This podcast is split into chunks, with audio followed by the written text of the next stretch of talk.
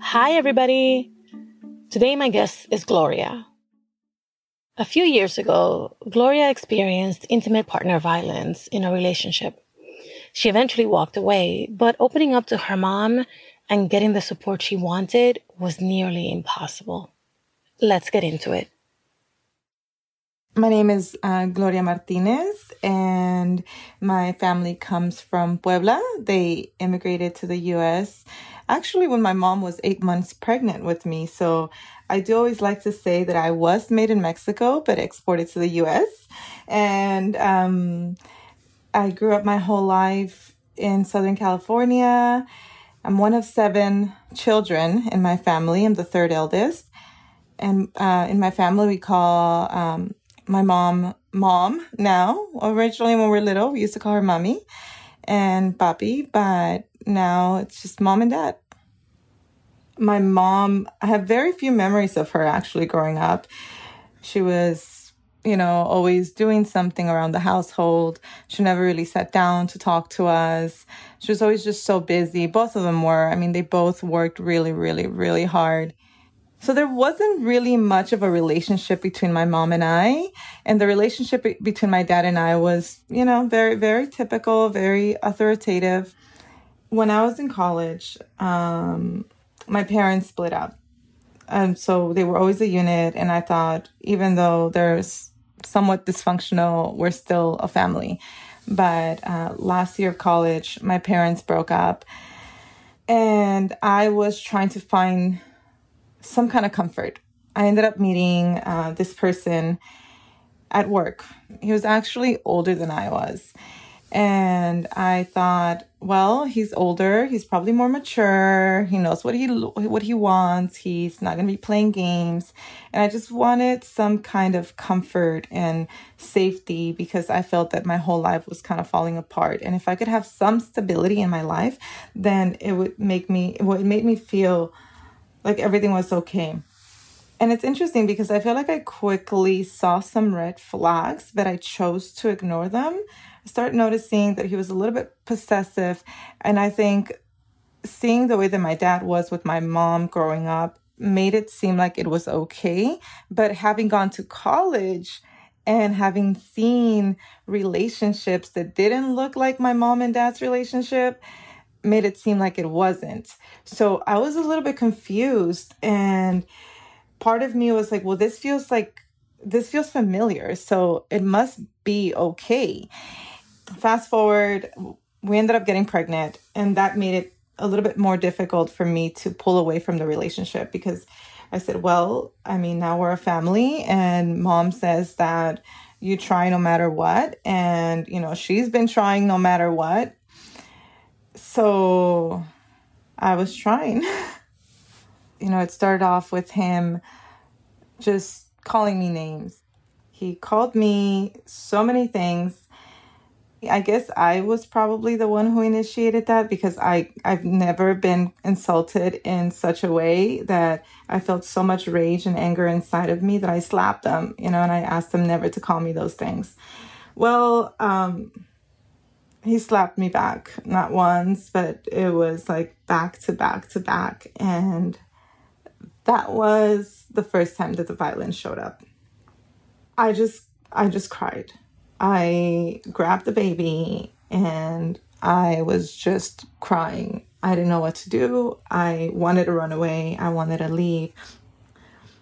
But i was also very ashamed I, I didn't want to go to my parents and tell them like hey this happened or to my mom because my dad was no longer in the picture but i didn't want to go to her and tell her you know this is what's happening in my life. I don't know what to do. Can you please help me? I just i didn't know how to do that. It happened again and that second time i grabbed the baby i walked away i called my mom and uh and i told her to please go pick me up and she did. My brother actually showed up with her I, I don't know. Like they didn't they didn't talk to me about what happened. They didn't ask me. All they said is like, "Are you okay?" And I said yes. And I would just go to sleep every night and just like have all of these feelings inside of me and all of these thoughts. But I couldn't. I just couldn't talk to my mom. And she never asked me. Like she never dug. Like there was just silence. There was just silence and no one talked about it. Everybody knew what happened, but nobody talked about it you know, I would leave and then he would convince me to come back. But I remember visiting her once and I overheard her talking about me in a way that she was pretty much saying that I wasn't very smart. In her words, una mensa, you know, que era bien mensa porque I hadn't learned my lesson. And that hurt a lot. And I told her, you know, like, why are you talking about me? Like, why don't you talk to me?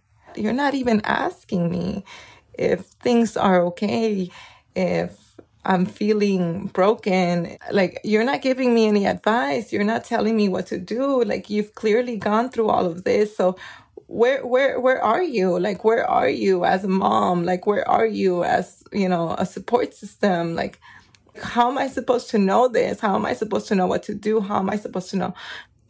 But I didn't realize that it's because she was struggling with her own understanding of what it meant to be a partner, what it meant to be a part of a relationship.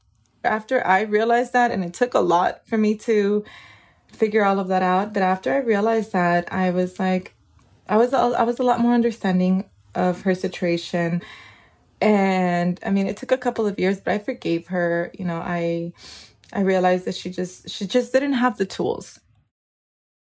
Gloria's story really touched me. The way she spoke about her relationship with her mom made me think about those feelings that keep us quiet and disconnected in times of crisis. Confusion shame fear of being judged. It can be really difficult to overcome them and to reach out to help us figure out how, I did what I always do. I called in an expert. My name is Susan Rubio Rivera. I am the founder and executive director of an organization called Mujer, which stands for Women United in Justice, Education, and Reform. We created the organization of Mujer 24 years ago in response to the high prevalence of sexual abuse and domestic violence in our community of South Dade, Florida. You heard Gloria's story. What did you hear in that story? Well, you know, I basically heard, you know, I am a Mexican American woman that was born 65 years ago. Um, and obviously, what I heard was exactly what, um, you know, the way that I grew up. You know, it's very difficult to to speak to our parents about things that number one were thought to be taboo uh, by not just by family but by that whole culture. Whatever happens at home stays at home and, and you don't talk about it. And also from um, perspective of you know my abuela used to say uh, hija si te casas con un perro con ese perro vas a vivir el resto de tu vida you know. So if you marry a dog you have to lie with that dog for the rest of your life. You know that was that was how they felt uh, back then. That's basically what I heard. You've done this work for over 20 years now. I'm really interested to know if you've if you're able to identify some of the conditions that exist in Latino households and families and in immigrant households and families that might exacerbate you know these situations that might create fertile ground for these situations what I've learned through Mujer and what I've learned on a personal basis is the fact that uh, many times our culture has taught us that we are supposed to be subservient, that we are supposed to be submissive. When we and, and many times we've seen that in our own house in, in our own household. So for example, so I grew up in a house, you know, where I saw my mom being beaten by her by my dad almost to death many times and where I was told as a five year old to to not say anything, to not react, or else I would get it too. Um, and from there, I went over to live with my maternal grandparents, my grandfather, who was also very machista and who also basically said, I am the king of this castle and you're going to do what I say, you know? Um, we also learned that sometimes, sometimes when you're here, like second generation born, like myself, you know, we learn to say the violence stops, stops with me and it's not going to continue for another generation because we've also learned that uh, domestic violence and sexual assault is, is intergenerational. It can carry on from one generation to another. Someone listening who might be saying, Oh my God, that's me. That's my mom. That's my Dia. That's my family. How do they break the cycle? What are the strategies once there's that recognition that something has to be done? What I would say to anyone listening to this podcast is that reach out, break the silence, start talking, identify someone that you trust and tell them what's going on. And that person may know of someone or may know of an agency where you can go and, like Mujer, and get assisted. A place that's not going to judge you, that's not going to tell you what to do, that is going to value what you're feeling through, and that is starting to work with you. The goal in many of these places, including our organization, Mujer, is not to tell you what to do, but to show you, to teach you what is violence and how has how how has that impacted your life? Mm-hmm. Because violence, folks, you know, regardless of whether you believe it or not, it impacts every decision that you make as an adult. So we teach, you know, teaching um, is a big part of what we do at our agency, and I'm sure that in other domestic violence centers is we teach you what is it. And a lot of times we feel that if there are no bruises on the outside, because a lot of times uh, a person will say, well, no, he's not physically violent with me. It's more of him telling me that I'm nobody, that I have no value, that I am ugly, that I'm fat, that I'm stupid, that I will never uh, amount to anything. And those are the messages that when people keep telling you over and over and over and you listen to them over, you start accepting that's what it is. And that's how we start internalizing. And in order for us to get better, we first have to acknowledge that there's an issue and then reach out and get help because there are people that are going to help you. I don't like the word empower because to say it means that that person doesn't have any power. And I don't believe that. I believe that every single one of us has power inside. We just don't know it. And we just don't know how to pull it out. Um, so I want to go back a little bit to your point about reaching out to someone. So Gloria thought that that person in her life was going to be her mom. And so she reached out and her mom and her brother actually intervened and physically removed her from her and her partner's home. She stayed with them for a while, but they never talked about it. And it wasn't until much later that she recognized that her mom didn't have the ability to talk about it because she'd also been victimized. So that seems like an impossible scenario. What would you advise someone in that scenario where they recognize that they are trapped in the cycle, but that the person from whom they most want help is really the least able to help them? Well, I, I would say, I mean, I think that you've already answered your question. um, I, I believe that number one, absolutely, what happened to Gloria has happened to thousands and maybe millions of women all over the world, I'm sure. Um, you know, when we're in that situation, what do we want when we're, we've been abused?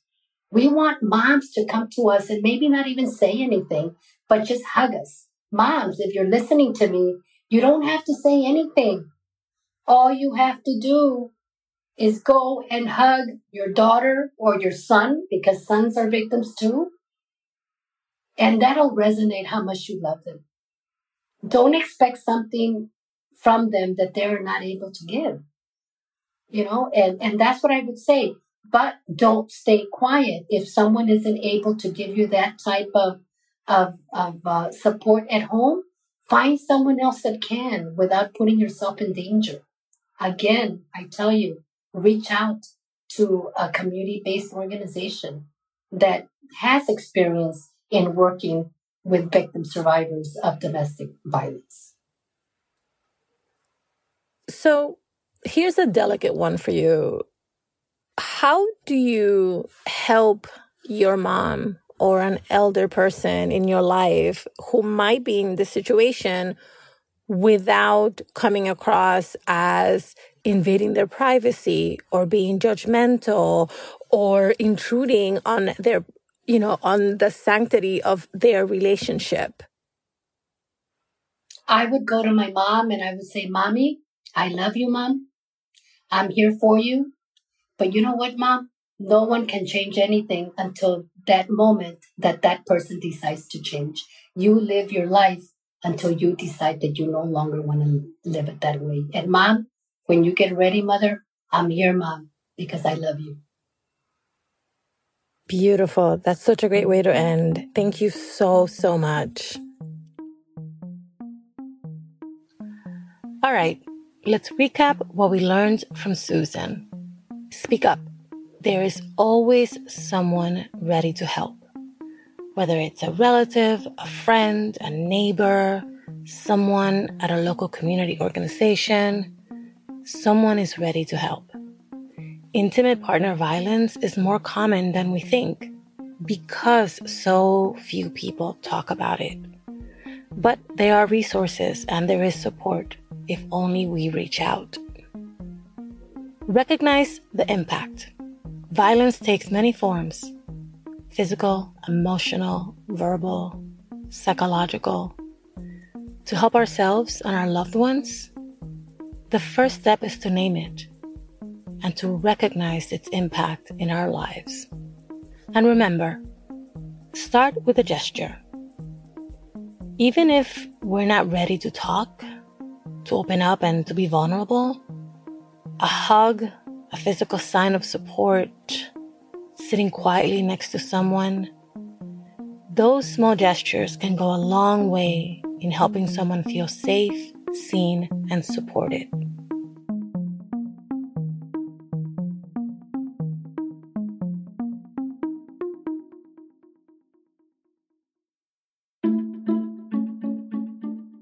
Thank you for listening and for sharing us.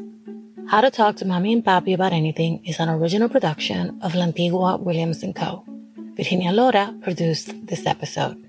Carolina Rodriguez mixed it. Micaela Rodriguez is our founding producer and social media editor. Cedric Wilson is our lead producer.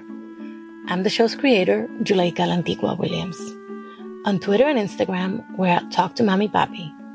Please subscribe and rate us on Apple Podcasts, Amazon Music, Spotify, or anywhere you listen to your favorite podcasts. Bye, everybody. Same place next week.